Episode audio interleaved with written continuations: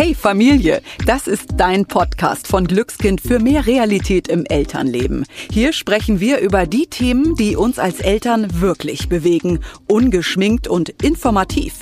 Mainstream oder bla bla gibt es bei uns nicht. Dafür wertvolle Tipps, tolle Persönlichkeiten und ganz besondere Geschichten. Wir sind Kerstin Lücking, Hebamme und siebenfache Mutter. Ich weiß also, wie es laufen kann oder auch mal nicht und Dorothea Hinden, TV-Journalistin und zweifache Mama. Die, die nach einer Antwort immer noch eine weitere Frage hat.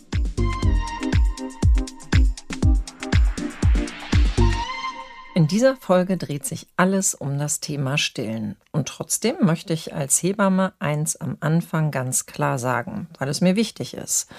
Ob ihr stillt bzw. stillen könnt oder die Flasche gebt, das ist eure ganz persönliche Entscheidung. Und bitte macht euch keinen Druck und lasst euch auch nicht unter Druck setzen. Denn nicht jede Frau will oder kann am Ende auch stillen. Dennoch empfinden wir es als sehr wichtig, dass wir eine extra Folge für Stillende machen. Mit dieser möchten wir aufklären, euch Wissen an die Hand geben und dazu auch sämtliche Tipps und Tricks, die bei Stillproblemen weiterhelfen. Denn oft kursiert ja immer noch dieses in Anführungsstrichen von Anfang an glücklich und problemlos Bild vom Stillen durch Social Media. Bei vielen ist der Start und auch die Zeit danach aber nicht so easy wie oft dargestellt. Eingeladen haben wir heute meine Kollegin Manuela Burkhardt. Manuela ist nicht nur Hebamme, sondern auch zertifizierte Still- und Laktationsberaterin. Sie ist zudem Lehrhebamme und Heilpraktikerin, also die Fachfrau meines absoluten Vertrauens. Hallo Manuela, ich finde es total schön, dass du heute bei uns bist. Ja, hallo, ich freue mich auch sehr. Unsere heutige Podcast-Folge wird von Medela präsentiert, einem der führenden Anbieter von Stillprodukten. Medela hat sich als Experte rund ums Stillen zum Ziel gesetzt, Mütter bei der Ernährung ihrer Babys mit Muttermilch bestmöglich zu unterstützen. Absolutes Must-Have unter den kleinen Stillhelfern ist die Brustwarzensalbe Purelan aus 100% reinem Lanolin. Für schnelle Linderung bei bunten Brustwarzen und trockener Haut. Sanfte und praktische Unterstützung bietet dir die Schwangerschafts- und Stillwäsche von Medela. Sie passt sich deinem Körper in jeder Phase nahtlos an, damit du und dein Baby eine lange und schöne Stillzeit genießen können. Manuela, vielleicht kannst du uns gleich am Anfang einmal eine Sache erklären. Was ist denn genau der Unterschied zwischen einer Stillberaterin und einer Hebamme? Ich weiß, die Frage hatte ich damals als Erstgebärende tatsächlich. Ja, also da gibt es tatsächlich schon einen großen Unterschied. Und zwar, die Hebamme ist ja zuständig für das Thema Schwangerschaft, Geburt, Wochenbett, Stillzeit, die erste Zeit mit dem Kind und hat deshalb einfach ein sehr großes Themengebiet, während eine Stillberaterin, und hier muss ich auch sagen, der der Ausdruck Stillberaterin, der ist nicht geschützt. Eigentlich kann sich jeder Stillberaterin oder Stillberater nennen, aber geschützt ist eine bestimmte Zertifizierung. Und wenn man jetzt wirklich eine professionelle Hilfe benötigt oder möchte, sollte man darauf achten, dass die Stillberaterin eben diesen Titel IBCLC hat. Das steht für International Board Certified Lactation Consultant. Ich bin das durchlaufen und ich kann sagen, ich war sehr erstaunt, positiv, muss ich gestehen, dass dort unheimlich viel nochmal zum Thema Stillen gelehrt wird. Ich bin erst hin und habe gedacht, na ja, ich habe jetzt 40 Jahre Hebammendasein mhm. auf dem Buckel. Mhm. Die können mir ja eigentlich nichts Neues erzählen. Und da war ich wirklich nochmal fast erschlagen. Ich habe Dinge gehört, die ich noch nie in meinem Leben gehört habe. Aber das kommt eben daher, dass ich als Hebamme in der Ausbildung ungefähr 40 Stunden im Fachgebiet Stillen erhalten habe.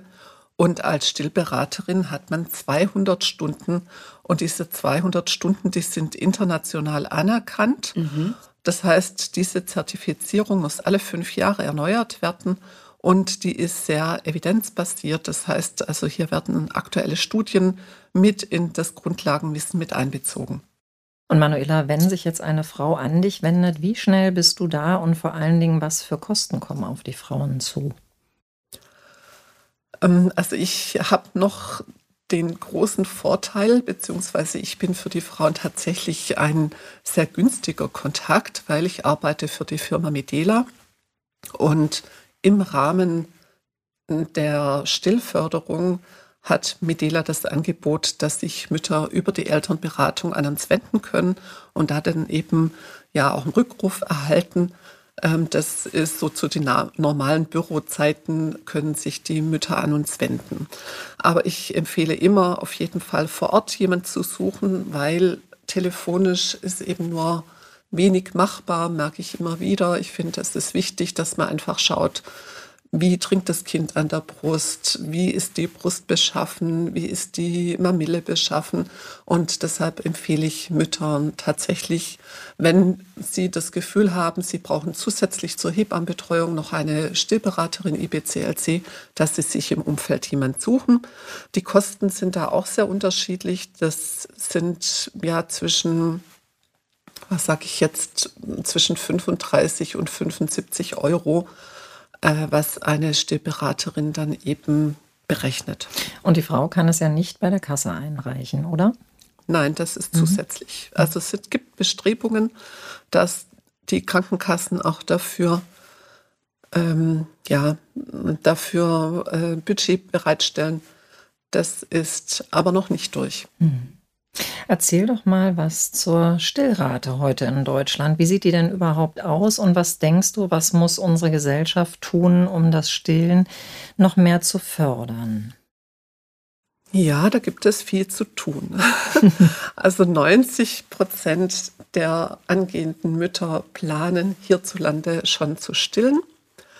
Bis Ende des vierten Lebensmonats stillen tatsächlich entgegen aller Empfehlung, also ich sage erstmal unsere Empfehlung oder unser Wunsch, ist, dass Mütter sechs Monate voll und ausschließlich ihr Kind stillen und dann unter dem Schutz des Stillens die Beikost sukzessive einführen.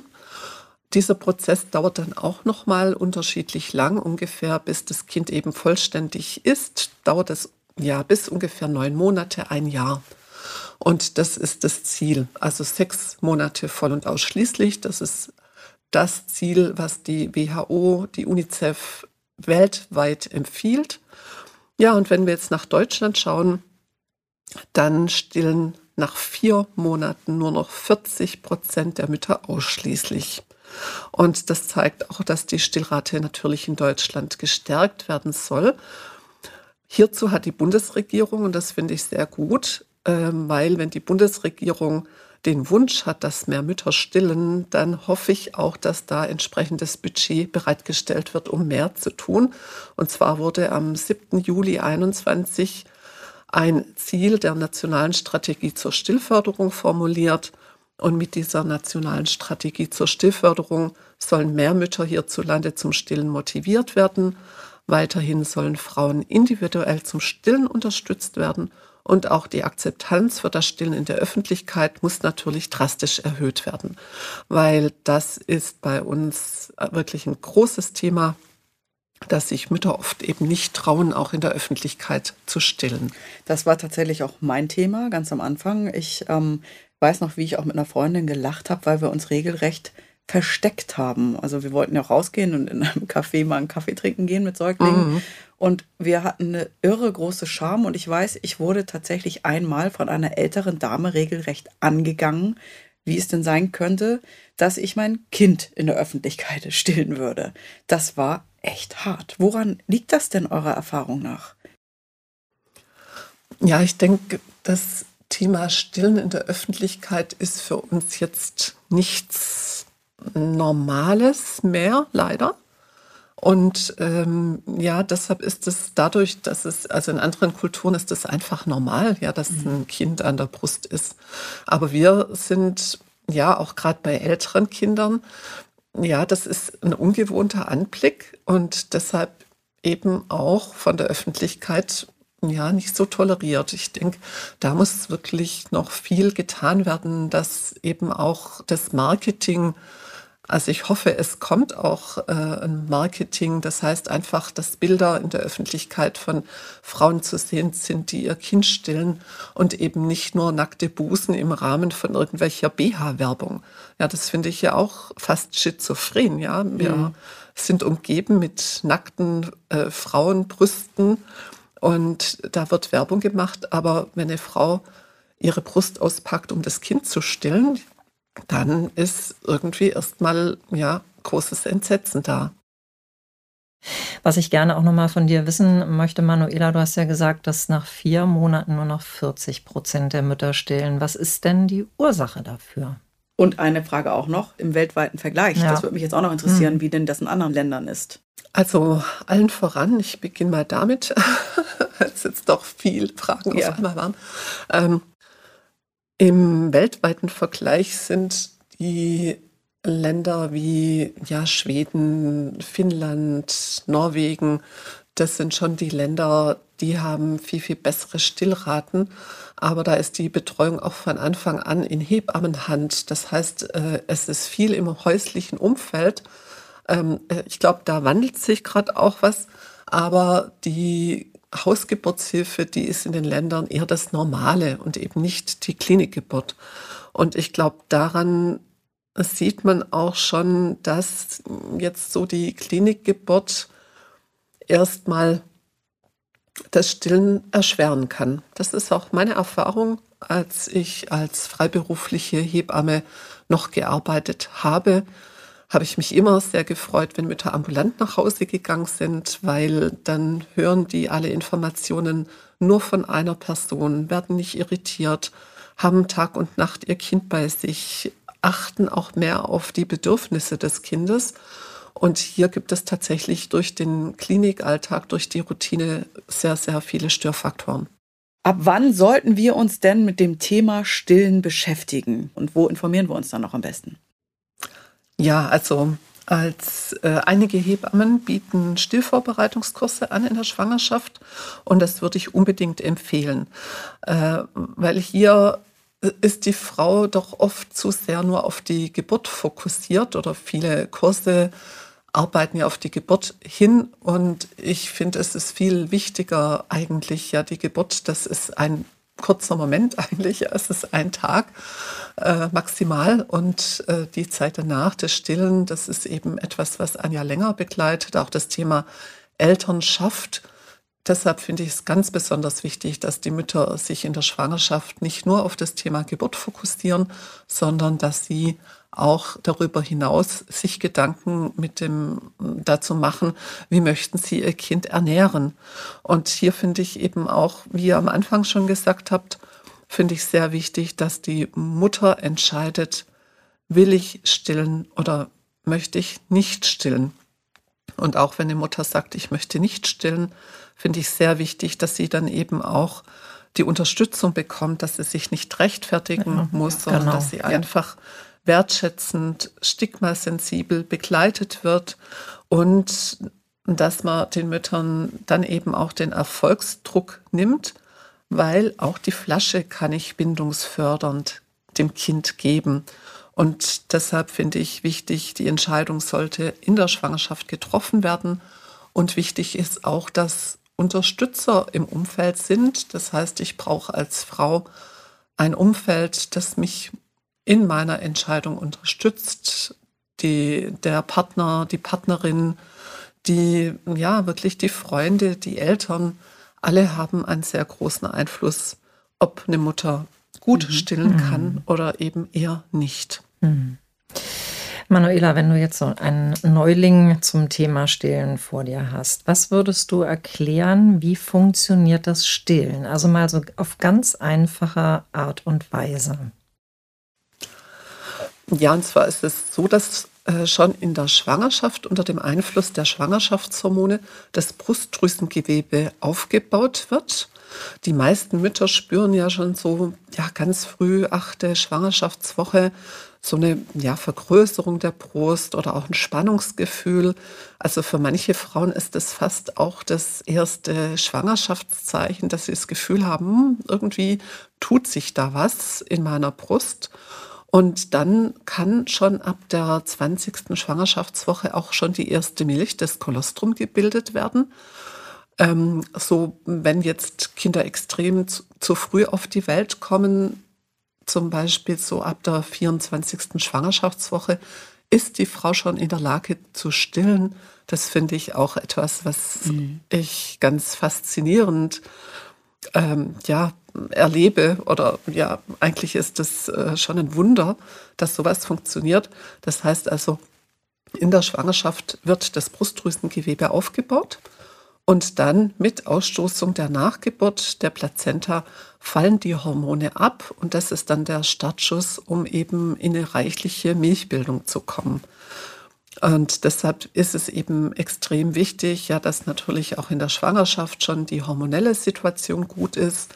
Das heißt, Frauen, die einen Gestationsdiabetes oder überhaupt einen Diabetes oder eben auch eine Schilddrüsenunterüberfunktion haben, die sollten schon gut auf sich achten, dass sie eben in der Schwangerschaft äh, sehr ausgewogen in ihrem Hormonhaushalt sind.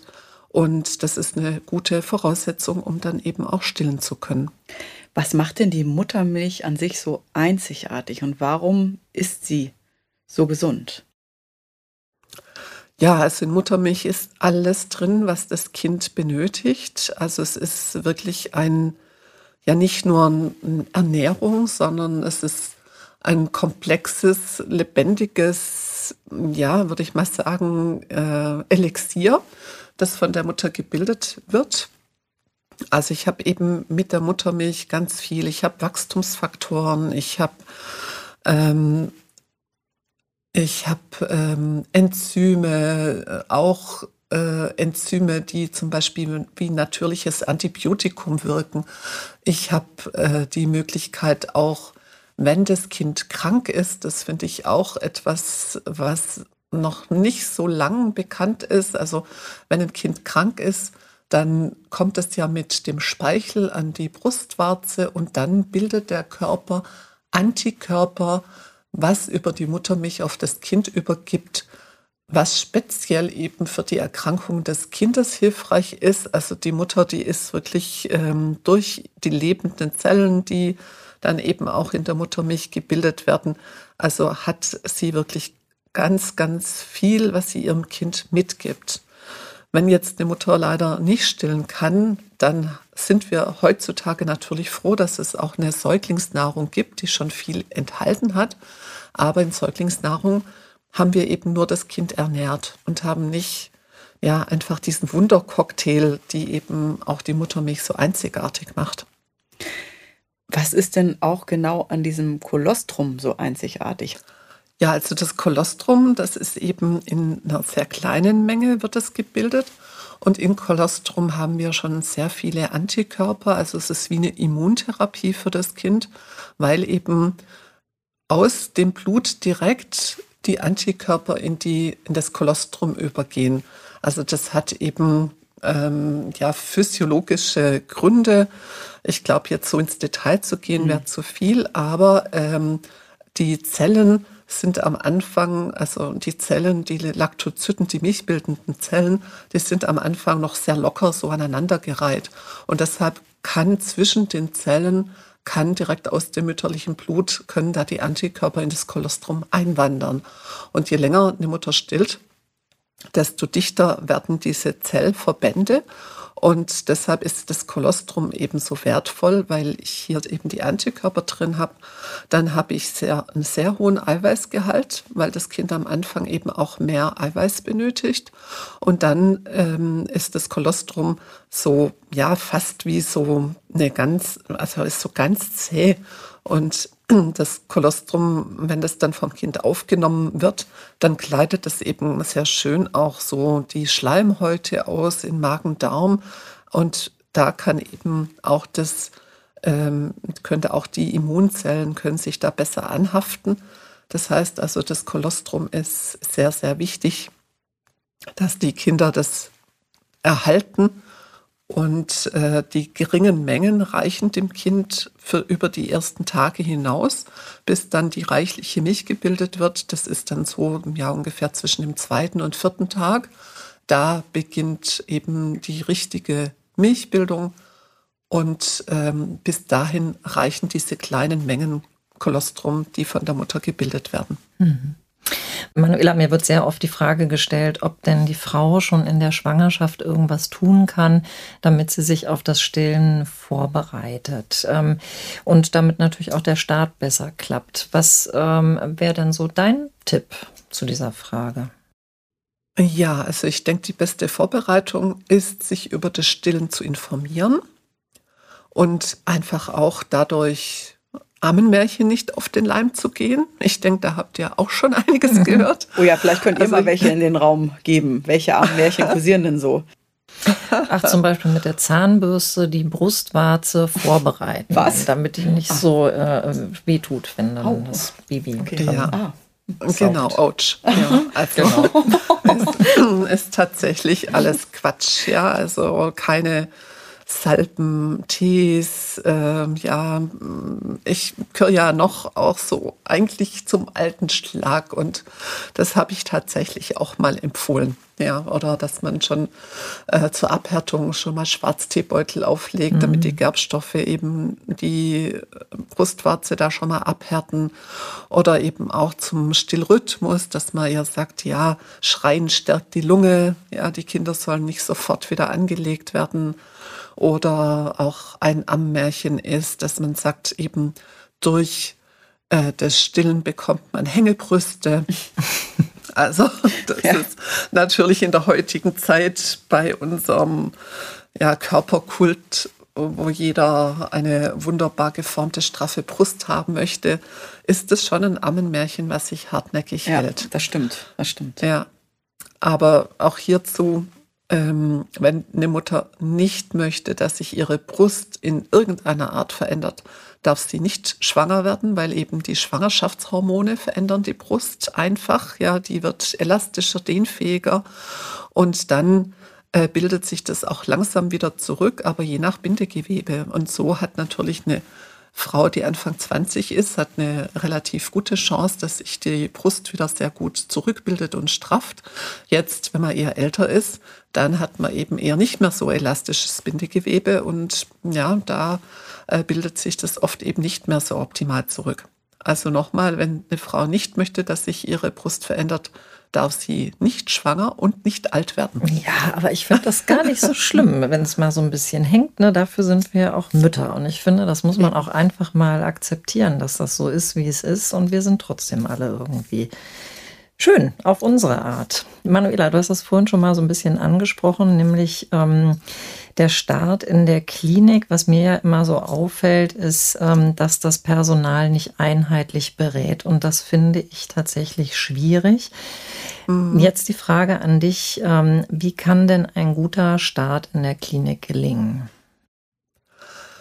Wichtig ist, dass die Mutter eben vorbereitet, also eben mental vorbereitet in die Klinik geht, dass sie Geduld mitbringt, dass sie auch eine innere Ruhe, eine Selbstsicherheit mitbringt und dass sie so wenig Störfaktoren wie möglich in den ersten Tagen um sich herum hat. Das heißt Besucherströme ja, bleiben möglichst eben draußen. Jetzt durch Corona hat sich das relativiert, aber viele Mütter, gerade beim ersten Kind, die wissen natürlich noch nicht, was ja, was die ersten Tage auf sie zukommt. Und die sagen dann auch oft, ja, kommt bitte alle in der Klinik zu Besuch, dann habe ich das schon mal weg.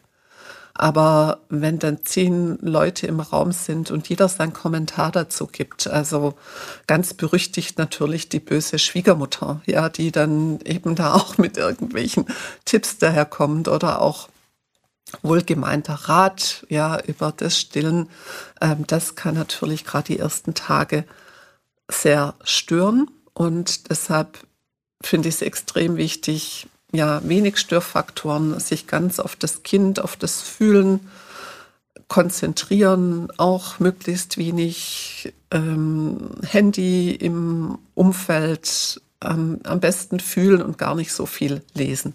Manuela, wozu rätst du denn, wenn zum Beispiel das Personal in der Klinik wenig Zeit hat, auch um nochmal zu zeigen und vielleicht ein zweites oder auch drittes Mal, wie wir richtig anlegen? Wie können wir dennoch, sage ich mal, dann die Situation so für uns gestalten, dass das mit dem Stillstart auch gelingen kann? Ja, also da habe ich eine Zauberformel und die heißt, so viel wie möglich Hautkontakt mit dem Kind zu haben. Das heißt direkter Hautkontakt.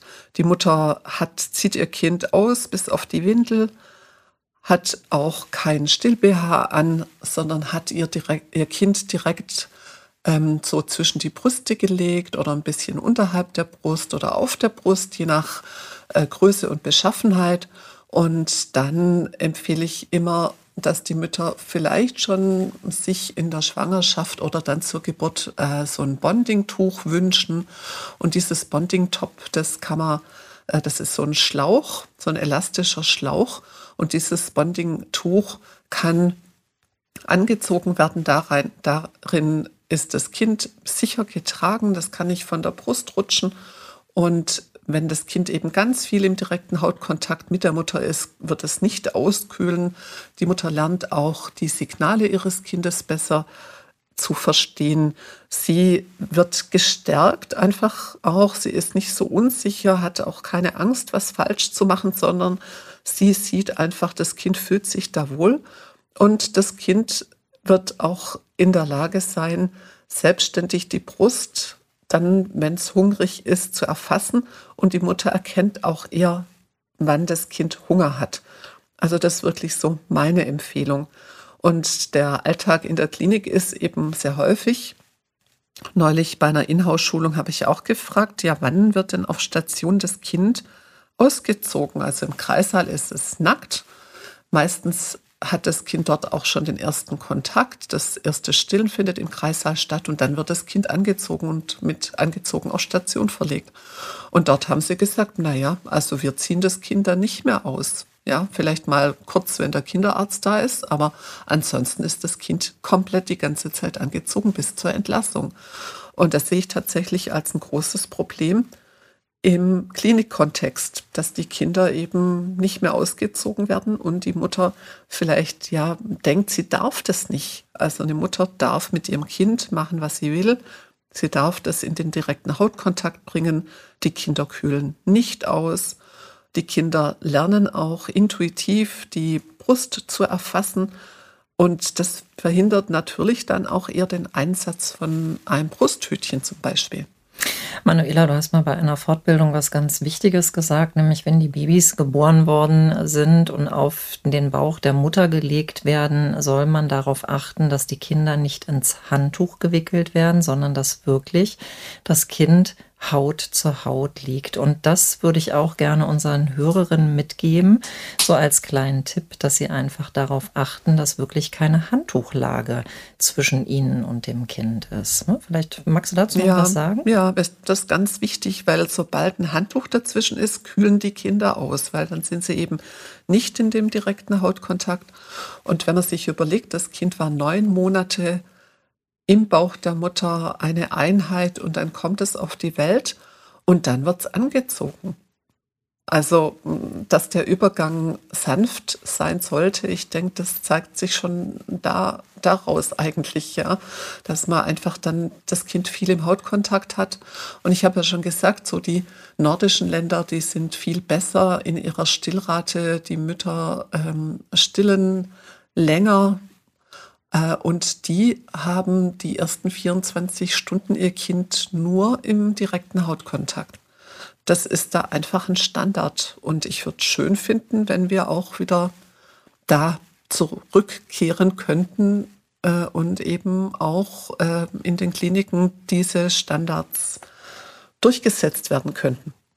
Und ich habe jetzt auch noch einen Rat. Ich finde es ganz wichtig, nochmal zu sagen, bitte klingelt auch in der Klinik, wenn ihr euch unsicher seid, nicht genau wisst, wie, wie ihr das Kind anlegen sollt. Ich finde es ganz wichtig zu fragen und um Hilfe zu bitten. Mhm. Manchmal, ja. Ja, dass man einfach auch nicht denkt, man stört, ja, ja, sondern man braucht halt einfach den Ratschlag, gerade beim ersten Kind. Das ist einfach noch äh, alles neu und äh, man sollte sich die Hilfe auch dann einfordern. Manuela, was ich auch noch gerne mit dir besprechen möchte, das ist die Häufigkeit des Anlegens, denn das ist auch was, was mir manchmal auffällt, gerade so in der Klinik. Ach, jetzt lassen Sie das Kind doch schlafen oder äh, dass mhm. sie sich erstmal ausruhen können und auch der Einsatz vom frühen Nuckel. Ähm, da hätte ich gerne von dir ein Statement. Ja, das erschreckt vielleicht ein wenig, mhm. aber die Empfehlung ist, ähm, ja, acht bis zwölf Mal in 24 Stunden das Kind zu stillen. Und wenn jetzt das Kind im Hautkontakt ist, dann macht das Kind es auch automatisch. Also gerade so die erste Zeit, bis sich das Stillen eingependelt hat, das sind so die ersten zwei bis drei Wochen. Da sollte die Mutter darauf achten, dass ihr Kind wirklich häufig gestillt wird, damit es eben sich auch nicht da so in einen ja, so, also wenn Kinder eben lang nicht gestillt werden, das heißt, wenn da mal sechs Stunden dazwischen sind, dann geht auch der Blutzucker runter. Das heißt, je länger der Abstand ist, desto schwieriger ist es oft, die Kinder zu motivieren, an der Brust zu saugen. Und wenn die von Anfang an regelmäßig angelegt werden, wenn die Kinder viel im Hautkontakt sind, dann sind die auch wach. Kolostrum aktiviert auch die Kinder, wach zu sein und zu saugen. Und dann klappt das Stillen tatsächlich, dann ist es fast ein Selbstläufer, ja, dass die Kinder dann auch häufig kleine Mengen verlangen, weil gerade am Anfang ist es ja wenig. Das bedeutet eben, das Kind meldet sich mindestens achtmal, bekommt diese kleinen Mengen und dadurch kann ich eben auch ganz viel vorbeugen je länger der Abstand ist, desto höher ist das Risiko für das Kind eben, einen Unterzucker zu bekommen, verstärkt gelb zu werden, zu stark an Gewicht abzunehmen. Und dann ist man natürlich auch sehr schnell dabei, eben mit der Flasche anzukommen. Also deshalb mein Rat, wenn man in der Klinik ist, es gibt einen Fall, da darf das Kind eine Schlafphase haben. Und zwar, das ist nach der Geburt wenn das Kind an der Brust war im Kreissaal, also so innerhalb der ersten ein bis zwei Stunden, wenn das Kind da äh, im direkten Hautkontakt war, wenn das Kind gesaugt hat, wenn das kein Risiko hat, wenn es kein Kaiserschnitt war oder irgendwas, dann darf das Kind tatsächlich mal fünf Stunden schlafen. Das ist dann aber tatsächlich die einzige Zeit nach der Geburt mal fünf Stunden und dann sollten die Kinder tatsächlich geweckt werden. Kannst du vielleicht noch mal kurz und knapp erklären, wie lege ich denn den Säugling richtig an? Oder andersrum gefragt, woran merke ich, dass er richtig angelegt ist? Ja, also ich bin tatsächlich da ähm, zurückgegangen, gar nicht so eine ja, rigide Stillposition zu empfehlen. Mhm. Ja, jeder lernt es im Stillvorbereitungskurs. Es gibt die Wiegehaltung, die Rückenhaltung, die, das Liegen in Seitenlage, äh, was weiß ich, Kreuzhaltung, Fußballhaltung und so weiter. Die haben sicher ihre Berechtigung, doch für die ersten Tage finde ich das intuitive Stillen eigentlich die Stillposition, der ersten Wahl, bis sich eben das Stillen ja so eingependelt hat. Bei dieser Stillposition, die wird auch laid back oder zurückgelehntes Stillen genannt. Da sitzt die Mutter zurückgelehnt in einer halb sitzenden, halb liegenden Position auf einem bequemen Sessel, Sofa oder auch im Bett. Dann ist sie gut mit Kissen abgestützt, sodass sie wirklich in einer sehr komfortablen Position ist. Wichtig ist in dieser Position, dass Kopf, Genick, Rücken und Arme gut gehalten sind und die Mutter wirklich ganz entspannt einfach da sitzt. Also man kann sich so richtig, denke ich, schon vorstellen, wie die Mutter da sitzen sollte. Ja, also einfach so, ja, mit geöffnetem Brustkorb, einfach so richtig, ja, reingefläzt okay. in, äh, den, äh, in den Sessel. Und dann bietet ihr Körper natürlich auch eine große Auflagefläche. Das Kind wird dann bäuchlings auf ihren Bauch gelegt, entweder zwischen ihre Brüste oder auf eine Brust. Und idealerweise ist die Mutter eben, hat einen freien Oberkörper und das Kind sollte auch nur leicht bekleidet sein, damit es eben mit den nackten Beinchen sich gut abstoßen kann Und äh, die Mutter unterstützt eigentlich dann nur, dass das Kind nicht abrutscht. Das heißt, sie unterstützt die Füße so ein bisschen, den Körper ganz leicht. Und dann wird das Kind in der Lage sein, die Brust von alleine zu ergreifen. Und dann hat es tatsächlich auch die Brust, äh, den Mund voller Brust, so muss ich sagen. Und äh, dann hat sich's optimal angelegt. Weil wenn ich jetzt so eine ganz starre Haltung habe, das heißt gerade die ersten paar Tage, dann habe ich vielleicht einen Dammschnitt, der weh tut. Ich habe vielleicht eine Sektionarbe, die schmerzt und dann soll ich mich ganz aufrecht hinsetzen. Äh, dann hm, bin ich ja oft auch verkrampft. Dann gehe ich oft mit der Brust zum Kind hin, was natürlich dann auch wieder einen Stress oder eine Verspannung im Rücken bedeutet. Und deshalb bin ich erstmal gar nicht so für diese klassischen Stillpositionen, sondern stärke eher die Mütter, dieses intuitive Stillen durchzuführen. Ach Manuela, ich muss dir gerade mal sagen, ich höre dir so gerne zu. Ich dachte so, hätte ich das alles schon damals gehört. Ich habe gerade immer gedacht, okay, das habe ich gemacht, das äh, war wohl auch nicht so gut.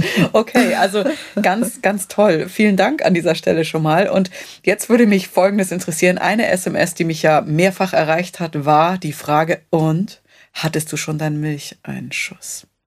Gibt es eigentlich eine Möglichkeit, den angenehmer zu gestalten?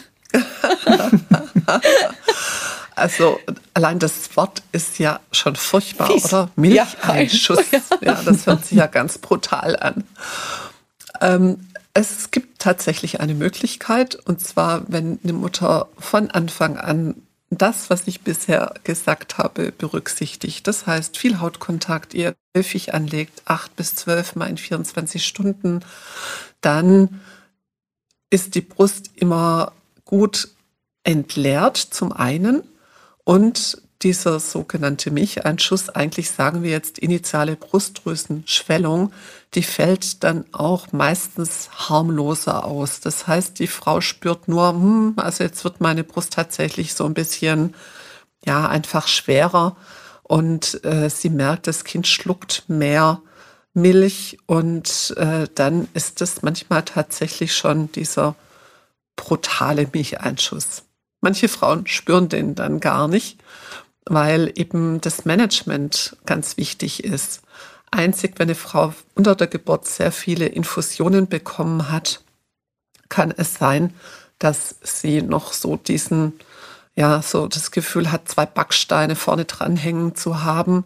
Äh, und da muss man natürlich gucken, wie kann man dem begegnen, indem man einfach kühlende Umschläge macht, weil das ist gar nicht die Milch, die da schon da ist, sondern das ist Lymphflüssigkeit, das ist das verstärkte Blutvolumen, was der Frau das Gefühl gibt, sie hätte pro Brust ein Liter Milch äh, verfügbar. Und das ist nur das Gefühl, es ist tatsächlich, kommt ganz wenig Milch raus, weil die Milch gar nicht rausfließen kann durch diese massive Schwellung. Ich kann mich da auch noch dran erinnern beim ersten Kind. Äh, da, also meine große Tochter, die ist 86 geboren, da hat man noch sehr diesen Vier-Stunden-Rhythmus und eben so einen starren Tagesablauf propagiert. Und ich habe gedacht, was ist das? Ja, ich war schon Hebamme, aber selber mal so einen Milcheinschuss zu spüren, äh, ich, also ich habe gedacht, das ist schlimmer als die Geburt. also ich fand das ganz grässlich. Aber du, du, sagst da echt was, weil das habe ich auch immer so empfunden. Ja, ich habe immer gesagt, also lieber kriege ich noch ein Kind, als diese be schmerzenden Betonklötze da vorne dran ja. zu haben. Und ja. was ich finde, ja. was ja die Natur auch nicht so toll für uns Frauen eingerichtet hat, sind wunde Brustwarzen. Also das ist ja doch äh, irgendwie gang und gäbe. Und liebe Manuela, dazu mache ich jetzt ein kleines Spiel mit dir. Ich werfe dir jetzt nämlich Begriffe zu, die wir von dir oh. gerne schnell erklärt haben möchten, vielleicht mit eins, zwei ähm, Tipps, was man dagegen machen kann. Und da starten wir tatsächlich gleich mit den wunden Brustwarzen. Intuitives Stillen. Es gibt zwei Studien, die äh, sagen, dass wenn Mütter von Anfang an eben dieses intuitive Stillen, also eben diese mm, zurückgelehnte Stillposition einnehmen, dass sie ihr Risiko deutlich senken können, eben wunde Brustwarzen zu erhalten. Okay, aber wenn sie jetzt doch wunde Brustwarzen hat, was würdest du ihr empfehlen? Was hilft? Ähm, also die Stillposition zu überprüfen ist ganz wichtig. Wichtig, 80 Prozent aller Wunder Brustwarzen kommen durch das inkorrekte Positionieren. Also das ist schon das Erste, was die Mutter machen kann. Dann die Pflege. Sie kann ultrareines Wollwachs verwenden, um das sehr dünn auf der Mamille aufzutragen.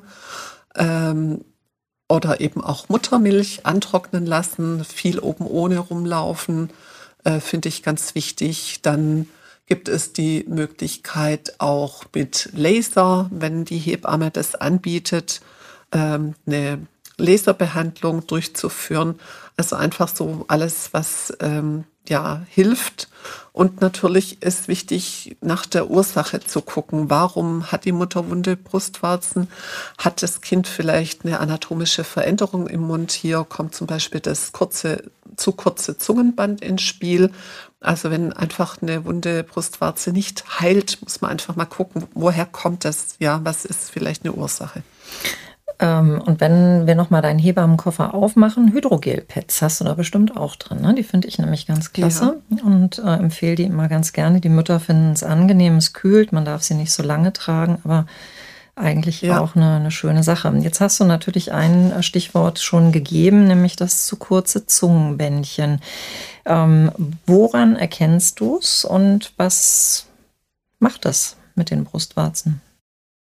Ja meistens erkennt schon die Mutter, dass, äh, dass, dass irgendwas nicht in Ordnung ist beim Saugen. Das Saugen ist extrem schmerzhaft, auch wenn die Positionierung korrekt ist. Äh, und teilweise ist es auch so ausgeprägt, dass die Mutter an der Zunge so eine herzförmige Einkerbung oder so. Die Zunge ist wie eingekerbt und sieht deshalb herzförmig aus. Daran kann sie das erkennen und dann ist ganz wichtig, sich Hilfe zu holen.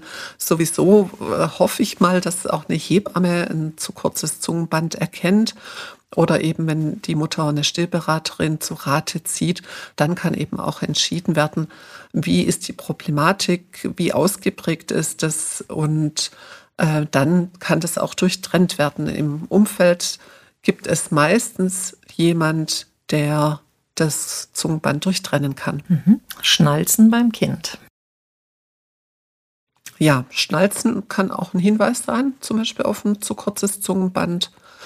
Kann auch einfach ein Hinweis sein, dass vielleicht ein hoher Gaumen da ist, also Schnalzen sollte auf jeden Fall auch überprüft werden. Ist ein Zeichen dafür, dass das Kind nicht optimal trinkt, dass es vielleicht eine Saugschwäche hat. Also hier auch ein Hinweis auf ein Stillproblem. Mhm. Zu viel Milch? Bei zu viel Milch kommt es darauf an, in welcher Phase zu viel vorhanden ist. Ich würde die ersten drei Wochen würde ich nicht versuchen, die Milchbildung zu regulieren. Da würde ich der Mutter eher empfehlen, im Überschuss zu bleiben. Nach zwei, drei Wochen, da kann man tatsächlich dann regulieren. Das heißt, man würde äh, die Brust, wenn sie spannt, nur sanft ausstreichen, bis so das Spannungsgefühl nachgelassen hat. Man würde kalte Umschläge machen, um einfach dann auch Entlastung zu haben. Und wenn es ganz extrem ist, ich bin ja auch Heilpraktikerin, dann würde ich empfehlen, zum Beispiel mit einer ähm, mit dem homöopathischen Mittel. Ich bin Phytolacca-Fan, das ist die Kirmesbeere. Und zum, zum Regulieren würde ich eine D12 nehmen. Man kann das Phytolacca aber tatsächlich dann auch nehmen, wenn man abstillen möchte, zum Beispiel. Da wäre es eine andere Potenz. Zum Abstillen würde man dann eher eine D2 oder eine D4 nehmen. Dann kann man tatsächlich auch mit Phytolacca langsam auch abstillen. Mhm. Und wie häufig äh, würdest du den Frauen empfehlen, sollen sie das nehmen? Zum Abstillen, ähm, zum Abstillen mhm. würde ich drei, alle drei Stunden äh, fünf Globuli empfehlen über einfach mal ein, zwei Tage und dann beobachten, ob dann langsam die Milchbildung weniger mhm. wird und dann würde man eben das Phytolacca auch reduzieren. Mhm. Und jetzt noch zum Schluss die Frage, was tue ich bei zu wenig Milch? Ja, da kommt es drauf an, in welcher Phase das ist. Äh, es gibt zwei sensible Phasen für die Milchbildung. Das ist die ersten Tage bis zum Milcheinschuss, weil hier eben durch das häufige Anlegen die Menge schon kalibriert werden kann. Das heißt, ich habe ja in den ersten paar Tagen wenig Milch, aber durch das regelmäßige Saugen wird im Hintergrund ja so eine Art Kalibrierungsmaschine angelaufen, die dafür sorgt, dass genügend ähm, aktive Rezeptoren, Laktozyten vorhanden sind. Und das ist die eine Phase. Wenn hier wenig Unterstützung ist, dann sollte eben nach, dem, nach der initialen Brustdrüsenschwellung, also wenn mehr Milch kommt, da kann man dann zusätzlich gucken, still ich genügend oft, muss ich zusätzlich vielleicht pumpen, saugt mein Kind nicht lang genug oder effektiv genug, dann muss zusätzlich eben auch eine Milchpumpe eingesetzt werden dann muss man eben gucken, Tag und Nacht, ja, esse ich genug, wie, wie fühle ich mich insgesamt, wie viel Stress habe ich. Und ähm, so kann eben durch häufiges zusätzliches Pumpen die Milchmenge gesteigert werden. Und dann gibt es auch noch Hilfsmittel wie Galactagoga, milchbildungsfördernde Präparate. An erster Stelle möchte ich da den Boxhornkleesamen nennen, der eingenommen werden kann von den Müttern oder eben auch Mariendistel. Das sind zwei natürliche Substanzen, die die Milchbildung unterstützen, wenn aber gleichzeitig natürlich auch das Stillmanagement stimmt. Ich habe da noch eine Frage an euch. Könnt ihr frisch gebackenen Müttern auch noch was mit auf den Weg geben? Ich erinnere mich zum Beispiel daran, dass ich dachte, boah, ich stille und stille und stille. Gerade am Anfang bin ich denn auch noch da. Ich habe mich so ein bisschen gefühlt wie, allzeit quasi verfügbar und selbst als ich nicht mehr so richtig existent. Gehört das nun dazu? Ähm, oder was sagt ihr? Welchen Rat könnt ihr damit geben für diese Zeit? Ja, also ähm, dieses, was du beschreibst, ist so dieses Clusterstillen. Ja, man nennt das eben auch so Lagerfeuerstillen. Das kommt meistens dann so vor, so ab dem neunten Tag, also auch als Hebamme habe ich das oft erlebt, dass beim letzten Besuch die Mütter oft schon gesagt haben, oh, abends so zwischen 18 und 22 Uhr, da bin ich eigentlich nur noch am Stillen und äh, hat es schon auch als sehr belastend empfunden. Aber der Hauptjob in den ersten zwei bis drei Wochen, und das sollte vielleicht einfach allen klar sein, das bedeutet Essen, Schlafen, Stillen. Mhm. Und wenn diese zwei, drei Wochen rum sind, dann ist Stillen etwas, was viel einfacher ist, als wenn man vielleicht zu früh aufgibt und die Flasche gibt. Später ist es viel aufwendiger, mit dem ganzen Fläschchen-Equipment unterwegs zu sein. Und ich sehe das, also ich bin schon siebenfache Oma jetzt und meine Tochter bestätigt mir, äh, die hat ein einjähriges Kind, der mag einfach nicht essen, also der isst nichts, der will nur gestillt werden. Und meine Tochter sagt, sie ist so dankbar, dass sie stillen kann und stillen ist halt viel einfacher. Ja, man hat es immer dabei und später ist, wenn man diese erste harte Phase, ja, von den ersten drei Wochen gemeistert hat, dann ist Stillen viel einfacher. Deshalb mein Appell, durchhalten, Geduld und alles sollten eben den Hauptjob einer Mutter für die ersten drei Wochen unterstützen. Das bedeutet Besucher möglichst keine und man darf auch nachmittags noch im Nachthemd rumlaufen, ungeduscht und das ist alles völlig normal und gehört dazu. Ach, da würde ich mich einfach gerne anschließen. Und ich finde einfach, wenn man der Mutter so eine Aussicht äh, äh, ja, präsentiert und sagt, ne, das wird schon alles wieder. Ja. Hab wirklich Geduld. Ja, du wirst jetzt hier nicht äh, bis zum Abitur an deinem Stillsessel festgetackert sein. Du wirst schon auch wieder irgendwann dein eigenes Leben führen. Und äh, ich noch mal aber darauf eingehen, na, natürlich ist Stillen praktisch und wir wissen es auch natürlich, aber wir dürfen auch die Mütter nicht vergessen, die nicht stillen in dem Zusammenhang. Oder die merken, dass das Stillen ja. halt wahnsinnigen Druck macht. Ja. Doch, ne? Das ja, es ist alles gut. Jeder muss es für sich selbst entscheiden. Der Schnuller, das ist ja immer so ein Thema, auch nach der Geburt. Geben oder nicht geben? Ich habe oft gehört, warten bitte. Warum? Ja, also die Empfehlung ist schon in den ersten zwei Wochen möglichst keinen Schnuller einzusetzen, damit die Milchbildung eben gut etabliert wird. Aber äh, ich würde auch sagen, man muss individuell schauen. Es gibt Kinder, die stillen wunderbar und die sind einfach danach noch irgendwie extrem unruhig. Und dann wäre ich jetzt, ja, wäre ich jetzt auch dafür zu sagen, ja, dann probier auch mal einen Schnuller. Wichtig ist, dass der Schnuller eben nicht die Hungersignale überdeckt.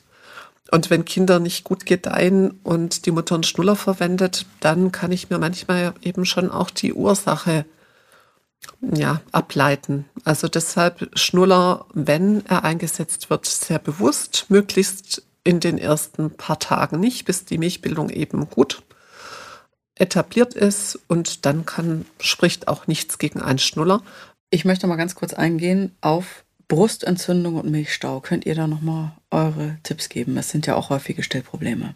Ja, so die Symptome sind tatsächlich verschwimmen manchmal, ja, so zwischen Milchstau, Mastitis. Ich würde mal so sagen, ein Milchstau ist etwas, was allmählich beginnt nach dem Stillen oder die Mutter hat vielleicht ja eine Nacht gut geschlafen, das Kind hat ähm, fünf Stunden nicht gestillt und dann merkt sie auch nach dem Stillen vielleicht ja noch so eine Verhärtung, äh, die kann sich auch so ein bisschen verlagern oder verlaufen. Also das ist oft nicht so richtig so lokalisierbar. Ähm, das ist eher so eine, ja, eher so eine Fläche. Äh, sie kann auch Fieber haben, so unter 38,4 Körpertemperatur, aber ansonsten fühlt sie sich wohl. Jetzt bei einer Mastitis, das ist etwas, was häufig dann akut auftritt, meistens so nach dem zehnten Tag. Es ist auch einseitig. Die Mutter hat so eine rote, heiße, geschwollene äh, Stelle, das tut auch richtig weh. Also sie hat dann wirklich so das Gefühl oder manchmal auch Kopfschmerzen, ja, so grippeähnliche Symptome. Und die Temperatur ist da meistens über 38,4. Manche Frauen haben auch fast 40 Fieber und haben auch Schüttelfrost und fühlen sich da gar nicht wohl. Jetzt zur Behandlung, also ich finde immer, wenn man Milchstau, Mastitis, ja, manchmal kann man es ja echt nicht so, aber auf jeden Fall, sobald man Fieber hat, gehört man ins Bett. Äh, man kann Schmerzmittel nehmen. Hier empfehle ich Ibuprofen als Schmerzmittel bis zu einer Tagesdosis von 1600 Milligramm ist das völlig unbedenklich, geht nicht in die Muttermilch über. Und äh, dann soll die Mutter erstmal Schmerzmittel nehmen, soll gucken, dass die Brust gut entleert wird. Ähm, vielleicht braucht sie auch eine Milchpumpe zusätzlich. Das wäre eine Indikation zum Beispiel, um auch ein Rezept für eine Milchpumpe vom Gynäkologen zu erhalten. Und wenn sie das Gefühl hat, ja, das ist wie so ein verstopfter Milchgang und sie sieht auf ihrer Brust wie so ein kleines Pünktchen, dann hilft ähm, Lecithin. Lecithin kann dann als Emulgator wirken. Lecithin sorgt dafür, dass sich die Fette der Muttermilch eben besser mit dem flüssigen Anteil dann wieder vermischen. Und Lecithin wirkt auch so ein bisschen wie ja, einfach, ja, so wenn Blockaden sind, auch wenn eine Frau zum Beispiel das Gefühl hat, oh, das ist so mühsam, bis da Milch rauskommt. Ja, auch gerade beim Pumpen merkt sie das manchmal, dass es so richtig, ja, ja, so ein bisschen zäh ist, bis dann der Milchfluss in Gang kommt. Dann kann auch Lecithin helfen. Da gibt es unterschiedliche Präparate. Es gibt Pulver, Granulat und da von der Dosierungsanleitung hält man sich an das, was auf der Verpackung steht. Was mir noch ganz wichtig ist zu sagen, dass das wirklich auch, also gerade die Mastitis, ein, ja, schon ein schweres Krankheitsbild ist und dass die Frauen wirklich ans Bett gehen sollen, Ruhe halten sollen und dass, ähm, wenn sie einfach auch merken, dass, äh, wenn große Geschwisterkinder noch äh, betreut werden müssen und sie schaffen das nicht, dass das dann eben auch ein Grund wäre, ähm, eine Haushaltshilfe sich verordnen zu lassen. Mir hat bei der Brustentzündung tatsächlich die Tollkirsche geholfen, mhm. erinnere ich mich da richtig. Mhm. Und diese Quarkwickel. Mhm. Ja, das Quarkwickel? Oder, genau, Quarkwickel ja. oder Retterspitzwickel. Ja, ne? genau. Das sind ja, so genau. diese alten Hausmittel. Das genau. war echt großartig. Also klar, sobald ich ähm, eine Brustentzündung habe, hier auch wieder die Hebamme mhm. informieren, auch äh, oder die Stillberaterin. Und wenn Fieber über zwei Tage vorhanden ist, dann sollte man tatsächlich zum Gynäkologen gehen und das einfach abklären lassen, weil wenn man zu lang Fieber hat, ist die Gefahr recht groß, dass sich zum Beispiel auch ein Brustabszess entwickelt und das ist eine sehr unschöne und langwierige Geschichte. Also deshalb bei Fieber über zwei Tage auf jeden Fall zum Gynäkologen. Manuela, ganz zum Schluss möchte ich gerne noch, dass du ein paar Tipps gibst zum Thema Pumpen. Was ähm, empfiehlst du für eine Pumpe? Vor allen Dingen auch, wie äh, ist das ganze Handling mit dem Milchpumpenzubehör? Wie oft pumpt man ab und so weiter? Kannst du einen kurzen Überblick geben? Ja, äh, zu den möglichen Pumpen. Da kommt es drauf an, mit welcher Indikation möchte ich abpumpen. Habe ich jetzt eine medizinische Indikation, wie zum Beispiel die Brustentzündung, dann bekomme ich vom Arzt ein Rezept und kann mir in der Apotheke eine professionelle Milchpumpe ausleihen. Ähm, wenn ich einfach flexibel sein möchte, wenn ich ab und zu abpumpen möchte, dann kommt es drauf an, wie häufig möchte ich das tun. Möchte ich einmal in der Woche vielleicht mal pumpen, weil ich zum Beispiel in den Rückbildungskurs gehe, dann reicht mir eine Handmilchpumpe. Wenn ich häufiger mal abpumpen möchte, dann würde ich eine elektrische Milchpumpe empfehlen.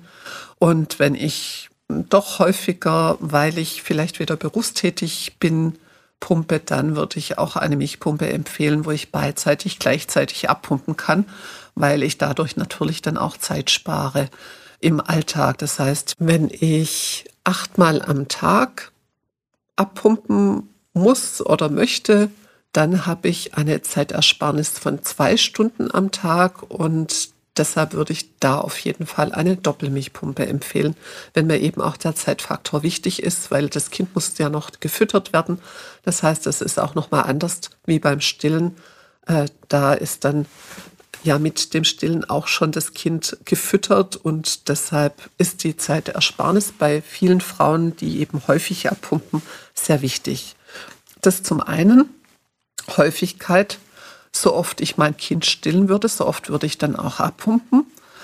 Dann, wenn ich abgepumpt habe, ist es natürlich am allerbesten, ich kann die Milch frisch verfüttern an das Kind und würde es erstmal gar nicht in den Kühlschrank geben. Also außerhalb dem Kühlschrank, wenn ich frisch abgepumpt habe, kann die Muttermilch bei Raumtemperatur sechs Stunden aufbewahrt werden, wenn ich normale Raumtemperatur habe.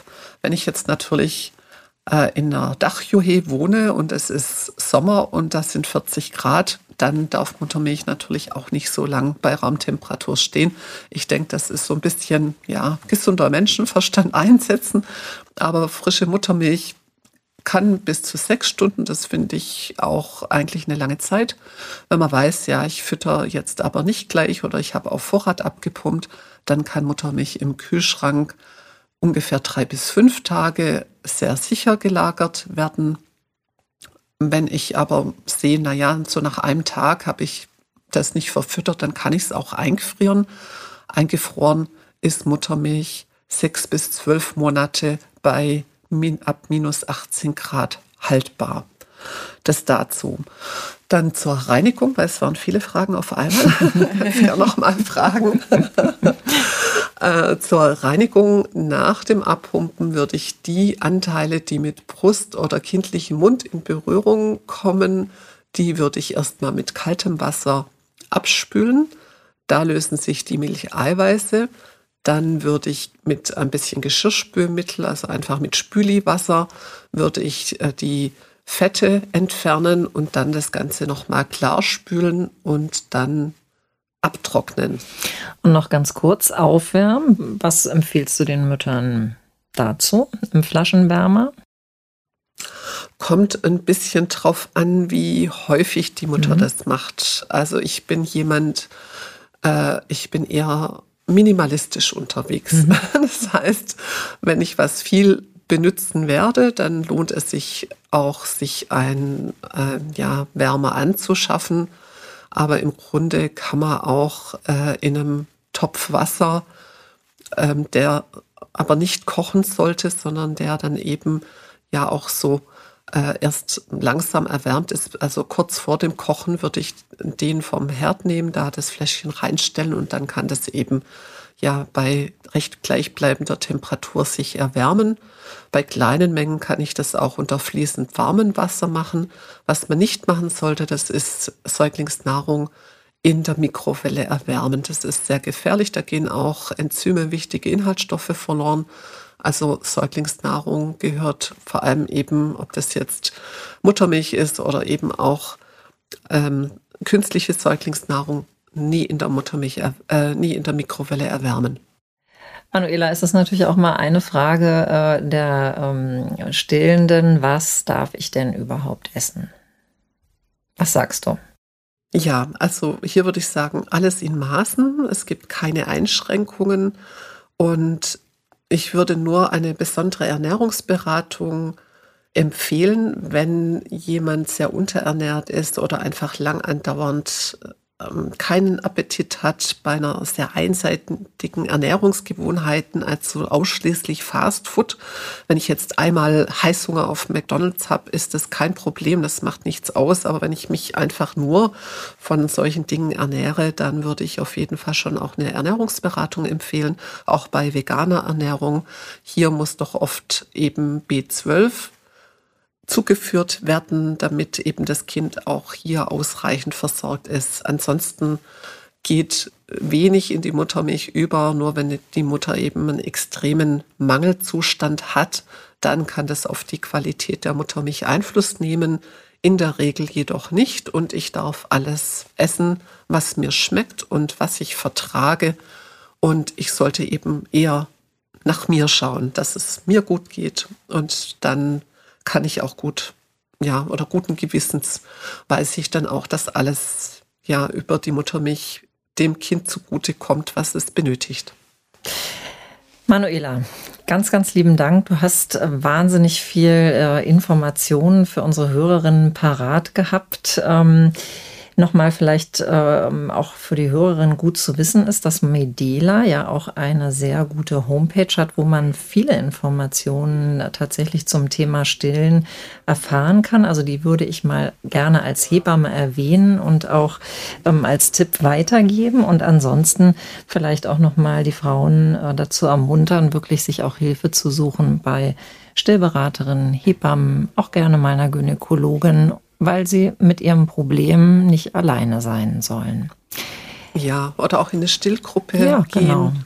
genau. Ja, also Hilfe suchen, ganz wichtig. Und das unterstützende Umfeld, ähm, denke ich, wird immer wichtiger. Ja. Sehe ich so wie du. Ja, vielen Dank. Ja, vielen genau. Dank. Danke dir. Gemacht toll. Euch. Wir freuen uns, wenn dir unser Podcast gefallen hat. Hast du Fragen, Anregungen oder Themenwünsche? Dann schreib uns doch gerne eine Mail an podcast.glückskind.de und Glückskind mit UE. Außerdem findet ihr in den Streaming-Portalen unter Glückskind weitere Audioformate wie Kinderhörspiele, Kinderlieder oder Einschlafgeräusche.